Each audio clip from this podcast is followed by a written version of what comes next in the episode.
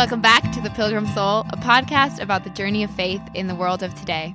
I'm your host, Juliana. And I'm Sophia. And today we're going to be talking about sanctity in work. Yes. And it's a very special episode because we are actually in person. For Live the first time. And in person, in the same room. So no Zoom for this one.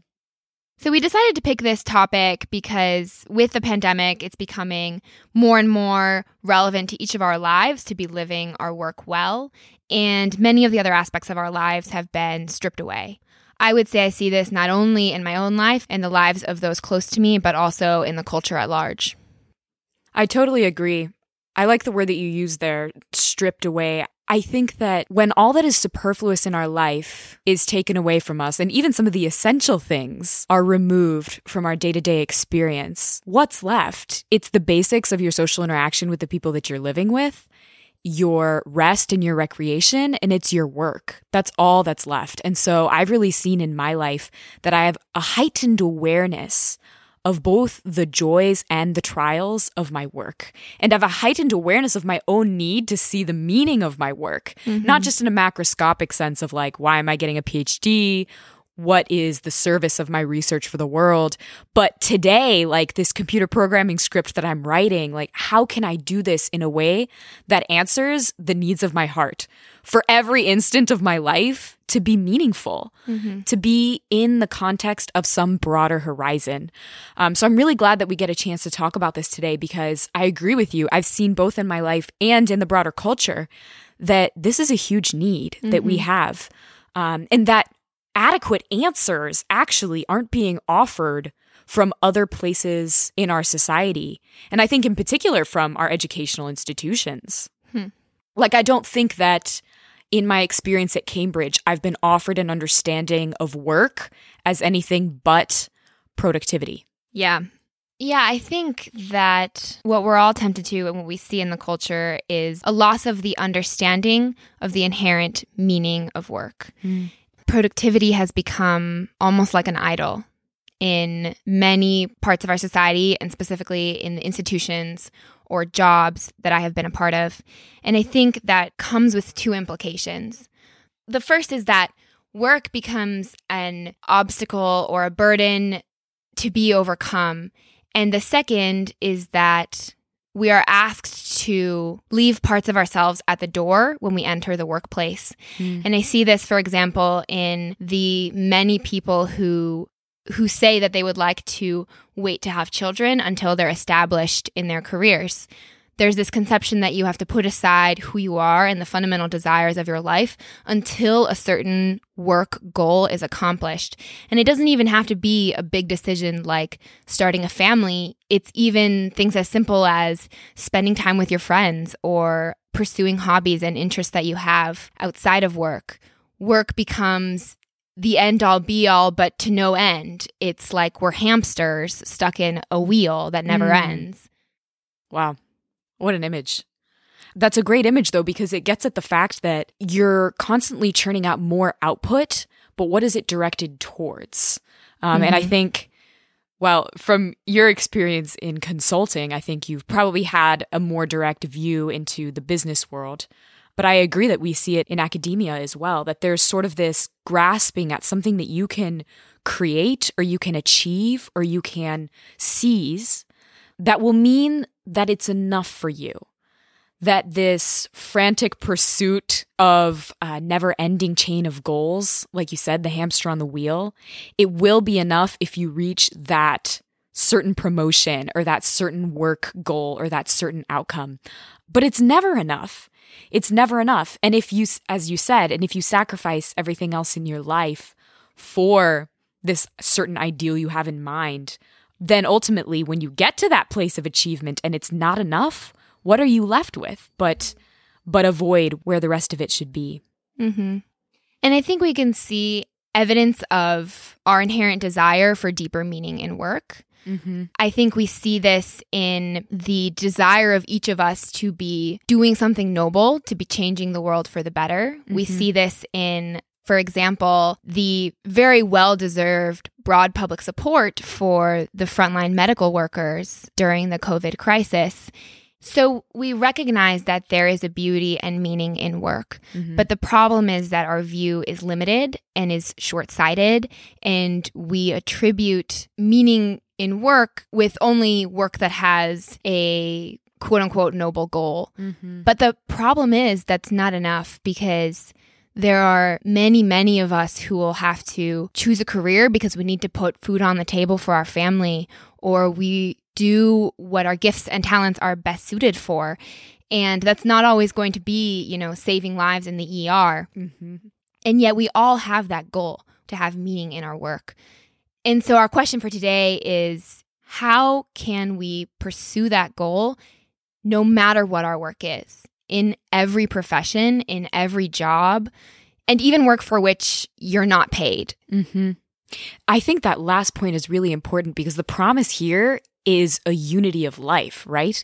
It's freedom from this mentality of living for the weekend, or living for the hours after work, um, or living for the time when you'll finally be able to go on vacation. It's a revolution that enables you to say, no, my work is part of my life. Mm-hmm. Like you said, my job, my nine to five, but also the work that I do at home, the work that I do in service to my community, the work that I do for my family. All of it is part of one life. And if any of it is worth doing, if any of it has mm-hmm. any meaning, then so does my work. It's not something that I can just set aside in my heart's search for its purpose. Right. And I would add that the unity is because we walk one path towards our ultimate goal, which is eternal happiness with the Lord. And every part of our life is an opportunity for sanctification mm-hmm. and an opportunity to encounter Christ. Absolutely. Perhaps even especially the humbling ones, which I think of work as mm-hmm. probably one of the most effective ways to pursue sanctity, because it's so humbling. At least in my experience, it's one of the places that I come up against my own limitations and my own failures most readily. Um, so I think it's mm-hmm. not only possible, but it's actually a really beautiful opportunity we don't want to miss mm-hmm. to pursue this unity and to find this sanctity that you're talking about. So how would we describe this then? I think one phrase that we could use is that work is your vocation. It's a calling, like you said, leading you to eternal happiness with God. And so it's something that's given to you by another. Mm-hmm. And it's a task that's placed before you right now, today, in the present moment. So it's your vocation, not just in the broad sense of your state of life, but your calling for today, how you're supposed to live today, your relationship with God. Mm-hmm. I think that's exactly right. And that bestows a dignity on everything we do. Mm. The dignity of work, the church tells us, comes from our sharing in the creative work of God our Father. And this is made possible because God, in his loving compassion, has made us in his own image and likeness. In Jesus' ministry itself, we see his love for the work of man. We see this, of course, first and foremost in his first thirty years on mm-hmm. earth, where he was a simple carpenter with his father, Saint Joseph. And this perhaps comes out in a really dramatic moment when he's trying to preach to the crowds and they say so dismissively, "Who is this? Is this not the carpenter?" Right? But I think it also comes out in the many, many parables that he uses to teach us, because in those parables we see a wide range of different individuals who somehow in their work they are reflecting part of the mystery. Mm-hmm. And Saint John Paul the Second, in one of his encyclicals, is speaking about this, and he says, "It can indeed be said that Christ looks with love upon human work and the different forms that it takes, seeing in each one of these forms a particular facet of man's likeness with God, the Creator and Father." That's beautiful. I love that quote from John Paul the Second. And you're absolutely right. Thinking about the parables really helps, because you know, you've got folks working in a vineyard, you have stewards who are investing money. So there's nothing that's off the table when it comes to participating in the creative work of God the Father, which also is just one of my favorite images to reflect on in prayer. You know, anytime I'm feeling distant from God, it's enough for me. Usually it's enough for me to recall the fact that God's creative work of my being is continuing right now. And if it weren't, I wouldn't be here to be praying to him, you know? So it's amazing to think that the way that I can reflect that in my own life, in my own being, the way that I can continue carrying out that creative work through my own participation in it is through my work, is through my neuroimaging work and poring over these scientific journal papers, that even that somehow can be participating in the work of my creator God. I mean, that's that's mind-blowing. Mm-hmm. Mm-hmm. So let's talk a little bit about some of the examples that we've seen of people living their work well, mm-hmm. who show us that this is possible. Mm-hmm. Who would you say has played that role for you? That's a really great question, because it doesn't come naturally to me to live my work this way. I'm naturally just like very obsessed with efficiency. I have a tendency to perfectionism, as you know well, and a desire to achieve and to produce, and things that can be good if they're ordered properly, but left to my own devices, they definitely aren't. So relationship with people who do live their own work in a beautiful way, in keeping with its dignity, in keeping with its true meaning in Christ for their own sanctification. This has been so important to my journey, uh, to where I am today and how I strive at least to live my work. Um, I would say that for me, the emblem of work as vocation, of this mystery that we're talking about, are the Benedictine nuns of the Abbey of Saint Walburga. So as some of our listeners may know, it's a Benedictine abbey in Colorado, a community of about thirty cloistered Benedictine nuns, and it's also a cattle ranch. So the nuns, most of them are engaged in manual labor on the farm. Some of them do things in the abbey itself. I spent a summer working with them during haying season, so I was out in the fields taking care of the bales of hay and herding the cows and feeding the water buffalo and taking care of the chicken coop and all of these things. And it was really from these nuns that I saw what it means in the rule of Saint Benedict that work is a continuation of prayer, of the liturgy, specifically of the divine office, that there's no separation between the two. Um, because these nuns pray the seven hours of the divine office in full habit, chanting on solemnities in Latin, this sublime moment of praise of God in these ancient words of scripture.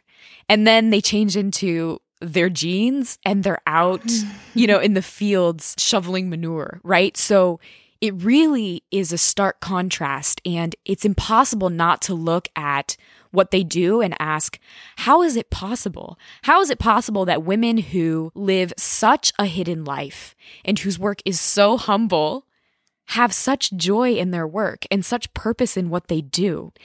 And the only answer really that is satisfying, at least in my opinion, is that they see their work as the path to encounter with God. Mm-hmm. It is prayer for them. Mm-hmm.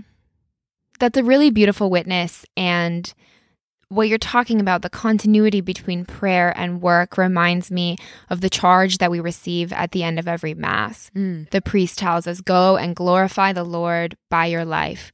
We praise God first, and we receive his word and his grace in the sacraments, and we carry that out in the world in every aspect of our life. Yeah, absolutely. Every aspect. The the hidden and the humble and the difficult ones, as well as the ones that are easier. But it's interesting because you can't produce this unity on your own. It's not because these nuns are holier that they can do it. It's not because they try harder that they can somehow generate this continuity between work and prayer. No, the only reason they can do it is because Christ is present at that monastery with them. He is happening to them. So because of the incarnation, there is an event that happens in our daily life that is the source of this unity.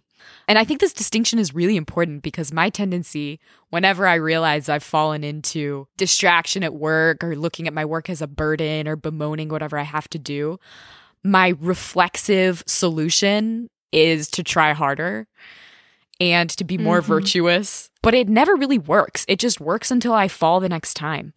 The only thing that can actually unify my life is an event that happens to me, is the love of Christ, who I'm seeking in my work. So it's not that I need to find this meaning and put it in my work. It's that I need to go into everything that I do with eyes open, searching for him. Mm-hmm. So as I said, this doesn't come naturally to me, but one place that I've really learned it is through following the movement of C L. And I think that ecclesial movements in the church in general are really powerful forces here, precisely because they're mostly made up of lay members, and mm-hmm. mostly they're full of charisms that exalt the possibility of holiness in one's everyday life. They're schools of the Lord's service, as Saint Benedict would say. They're schools for learning how to find mm-hmm. the meaning of the event of Christ in your daily life. And for lay people, that often means work in a professional job. That's absolutely right. And of course, I belong to C L as well, but I have also remained close to the movement of Opus Dei. Oh, yeah. In a couple ways in the last few years. My spiritual director is in Opus Dei, and my husband attended an Opus Dei school until college. And I see and I learn from a lot of elements of the Opus Dei movement in the way he approaches his own work. Of course, Opus Dei means works of God, and one of the principal teachings of Opus Dei's founder, Saint Josemaria Escriva, is exactly what we've been talking about, the fact that all work is an opportunity for sanctification, and all work is an apostolate. It's an opportunity to give of ourselves to others, to reflect the love of Christ to them, and to lead them to the Father. I love that. Can you expand a little bit more on what he says about work in particular? Yeah, so he emphasizes that when we do our work as a prayer, we make an offering to God hmm. out of love for him and for his people. And just as when we do anything or give anything to someone we love, we want it to be done well. Just think about when you're in love with someone and you want to do all the little things right for them. Mm-hmm. You want to open the door for them. You want to dress well or load the dishwasher correctly. Cook them the food that they love. Exactly. Even if it's something that's not particularly objectively meaningful, it is a sign of love. And that is the attitude we should have before our work. We should offer it to God, done well and done with love, in order for it to be worthy of him. Mm-hmm. Saint Josemaria really makes it clear that the stakes are tremendously high here. He says that without God, no work is by its nature small or big, important or unimportant. The most important work, and what renders work important, is when it's done with love of God. Mm. What an exaltation of daily life. Right, right. And I think we see this in the saints, right? I mean, of course, that quote makes me think of Saint Therese and her little way, mm-hmm. but I think we see it in all the saints. I mean, they had every profession under the sun, from craftsmen and traders to kings and queens, you know? And there's no work that we would say is unimportant there, because all of them worked out of love of God. That's beautiful, right? That's what we're all made for. So mm-hmm. how do we get there? I mean, because I don't know about you, but my goal is to mm-hmm. be a saint, right? So if I'm going to be a saint neuroscientist, like, what do I need to live my work in a way that will get me to that place of sanctity?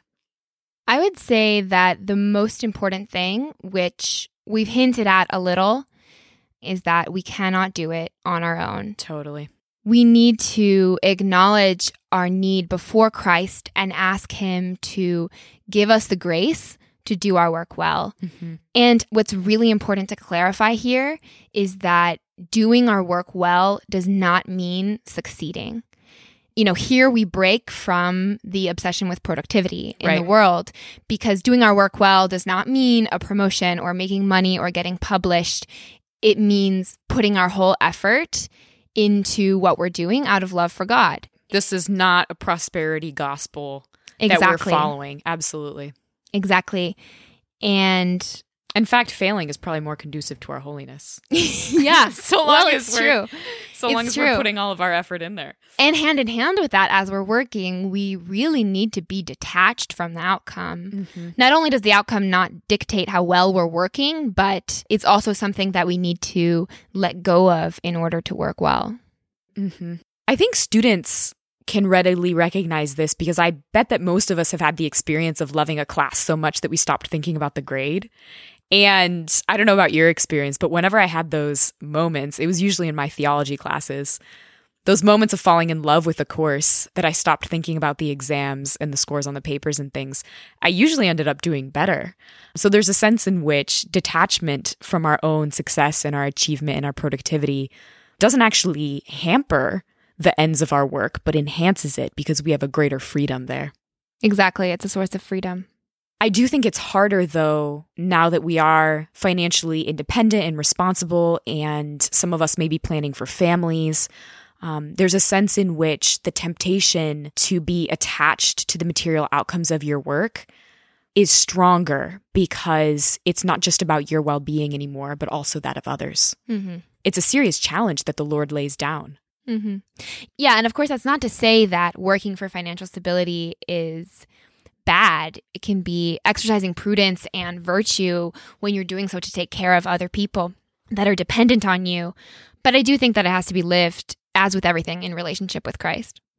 Absolutely. Yeah. And I think with work, the promise there is so huge because when you do live it in relationship with Christ, even your work that may seem dreary or repetitive or humble, all of it can become a source of wonder. So I have in mind, for me, the icon of this in my life is one summer I was working at the National Institutes of Health, and there was one week that I was just doing a very repetitive analysis on certain slices of rat brain tissue that I had dissected. And I was using fluorescence microscopy to try to identify a particular population of cells. And really, on the face of it, it was just this very mechanical, repetitive work throughout the week. But I was so swept away by the beauty of the cells that I was looking at. These neurons with these elaborate processes communicating to each other in these brilliant colors because of the dyes that I had used to stain the cells. I was so overwhelmed by the beauty of it that I spent the week in like rapture. And picture this, this is like in a tiny microscope room. Of course, the lights are out. I have no idea what time of day it is. I'm just sitting there hour after hour and my back hurts. But the beauty of these cells reminded me that the work that I was doing was pointing to a reality that was given and that was beautiful. It was a tangible reminder that all of life is like this, you know? It might be that we live the same thing day after day and that it's simple on the face of it, but that doesn't mean that there's not a beauty there. Mm-hmm. If we open our eyes to it, a beauty there that can provoke our wonder. And it naturally springs forth in praise to the creator of that reality, right? And longing for union with the one who's present in it. Mm-hmm. Yeah, that's a great example. So I guess just to summarize what we've been saying, we've kind of said there's three aspects to our prayer with respect to our work. The first is humility, recognition of our own limits. The second would be detachment from our success. And the third, you're saying, should be gratitude and wonder. Absolutely. Yeah, I think that's a great summary. And all of this is begging, right? You need to beg for humility, beg for detachment, mm-hmm. and beg for this wonder because none of it is a moralistic effort of your own will. And as you said, a big part of that comes from companionship with other people. Yeah, absolutely. You know, I think the fact that prayer is so essential to working well brings up another point, which is that work is only done well when we recognize its proper place in our lives, which is subordinate to our duties to God and to the people He has placed in our lives to serve. Amen. It's very easy when you're doing important work and you're even doing it well to get sucked in.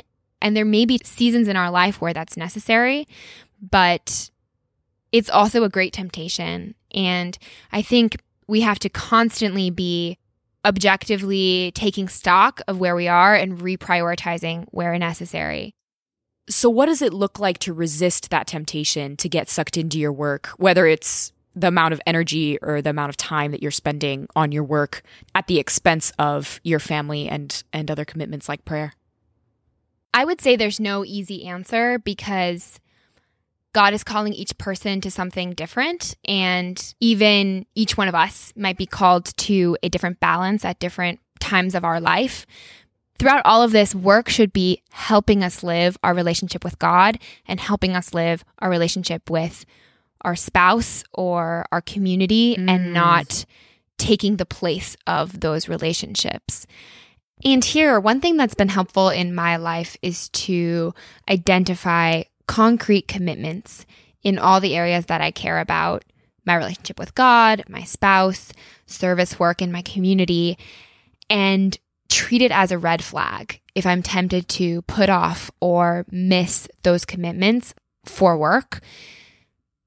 So if I'm tempted to, you know, ask my husband to work through dinner when we usually try to sit down together, or I'm delaying my evening prayer, for me, that's a red flag that perhaps my priorities are slipping away from me and getting out of order. Again, that's not to say that, you know, on a particularly crazy day, our routine can't change, but if those commitments have been properly discerned and set for our stage in life, we should be able to regularly fulfill them. I love that, that sense of attentiveness to the signs in your life that something's getting out of place. Because it is a dynamic and it's a continual process of discernment, isn't it? You mentioned that this is something specific to our state in life and that it's something that's dynamic. And I agree with that. I will say, however, that I think for most single people, especially young people, it's possible to pray a holy hour every single day. So I would invite all of our listeners who might be in that state of life to consider if for them it is in fact possible to pray a holy hour every single day. For me, it was a revolutionary practice when I started doing that. I realized that it wasn't that I didn't have time, it's that I wasn't prioritizing the holy hour every single day. I think another reformulation of that, if an hour sounds super overwhelming, is I try to see how much time I'm spending on things like reading the news, social media, watching T V, and never have that be greater than the amount of time that I'm praying. Mm-hmm.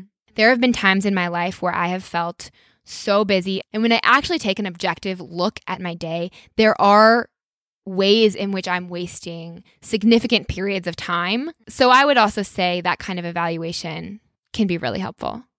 That fits in really well with the examine of reviewing the ways that God has been working in your day and how you've been spending your time. On the topic of spending our time well, even when we are pursuing virtue and pursuing a relationship with God, it's still easy to fall into this checklist productivity mindset. Yeah. And there, the tool to combat that would be recognizing the importance of rest and, in fact, resting and resting well. Mm-hmm. I love that. And this gets back to what we were saying about work being a participation in continuing the creation of God, because God didn't work every single day of the week, right? The story of creation culminates with him pronouncing his creation good and resting. God rested on the seventh day. Pope Benedict the sixteenth has a great homily of this in his book, uh, In the Beginning. And he says, if I can just read a really quick quote, he says, "Creation is oriented to the Sabbath, which is the sign of the covenant between God and humankind. Creation is designed in such a way that it is oriented towards worship. It fulfills its purpose and assumes its significance when it is lived ever new with a view to worship. Creation exists for the sake of worship." So Pope Benedict really insistently draws this link between rest and proper worship of God. So it's inherent in our status as creatures that we recognize our finitude and our limits and rest in the knowledge that we are not the creator of the world, mm-hmm. but that we are created to worship the one who is. That's a really beautiful quote. And I've been thinking recently about how the practice of observing a Sabbath seems to have been lost, or at least significantly diluted. Mm-hmm. And thinking about ways to incorporate that in my own life better than I currently do, maybe that's something else to pray about. how mm-hmm. God is asking you to rest and enter into relationship with him more fully on Sundays, our Sabbath day. I love that. Yeah, I recently watched the movie Chariots of Fire, and anyone who's seen it knows that one of the key plot points is an athlete who won't compete on Sundays. And I find it really provocative. I do my best not to do academic work on Sundays, um, but I find it hard to truly take it as the Lord's day. But when I do manage to, it really shapes the whole week. It's the punctuation mark that makes the whole week intelligible, you know? Well, as we near the end of the episode, let's get really practical. And I think part of that is being realistic about what you need to work well. And I may be biased, but I think that the most important thing here is to understand how your brain works. Because in my studies of the brain, I've realized certain ways that I was working actually weren't conducive to working well. So for instance, multitasking people, multitasking is a myth. Your brain cannot do two things at once. It just switches quickly back and forth between one task and another and doesn't do either of them nearly as well as it could otherwise. If you want to dive into the research, I highly recommend it, but multitasking is a myth, so try not to do that. Uh, another thing that can help is making sure that you're not adding other sources of stimulation when you're trying to work. So whenever possible, working in a silent environment, putting aside your phone, clearing cognitive space for focusing on the task at hand.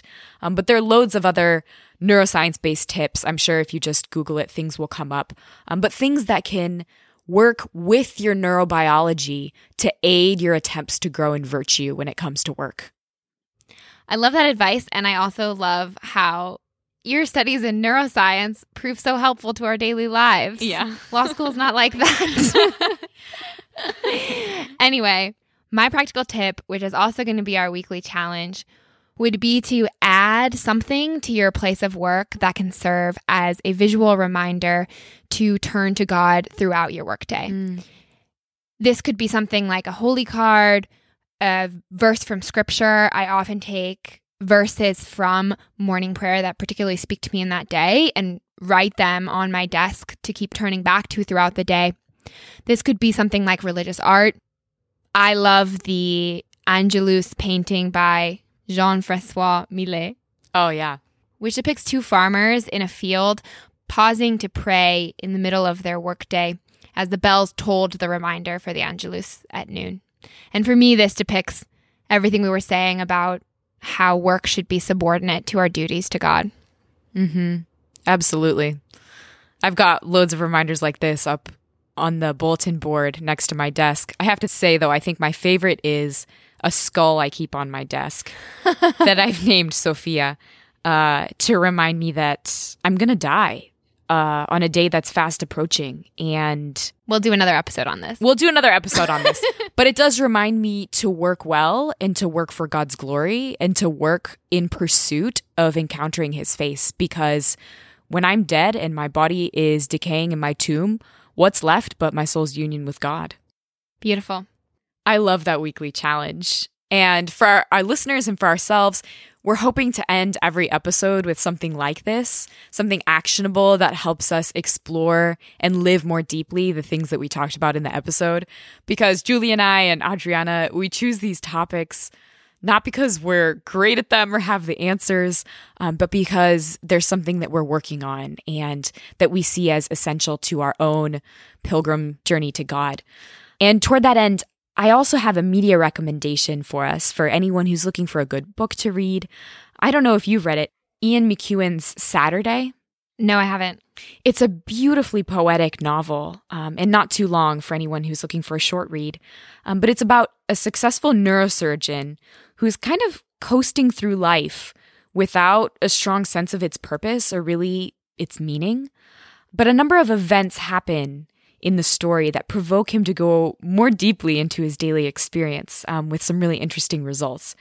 So I highly recommend it because it's a window into how we can't escape this question of the meaning of our work, even if we try to drown it out with external markers of success or just with more and more busyness. We can't escape our heart's thirst for meaningful work. Sounds like a great read, and I'll definitely add it to my list.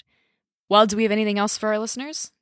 Well, you can reach us at our email or our Instagram, both linked in the show notes. Thank you all so much for listening today. If you have any questions, comments, topic suggestions for us, we would love to hear from you. So please feel free to reach out to us. And we'll also link to all of the other things we've talked about today. So if you're looking for a link, it can be found in the show notes. Thank you so much for joining us today, and we hope to see you next week on The Pilgrim Soul.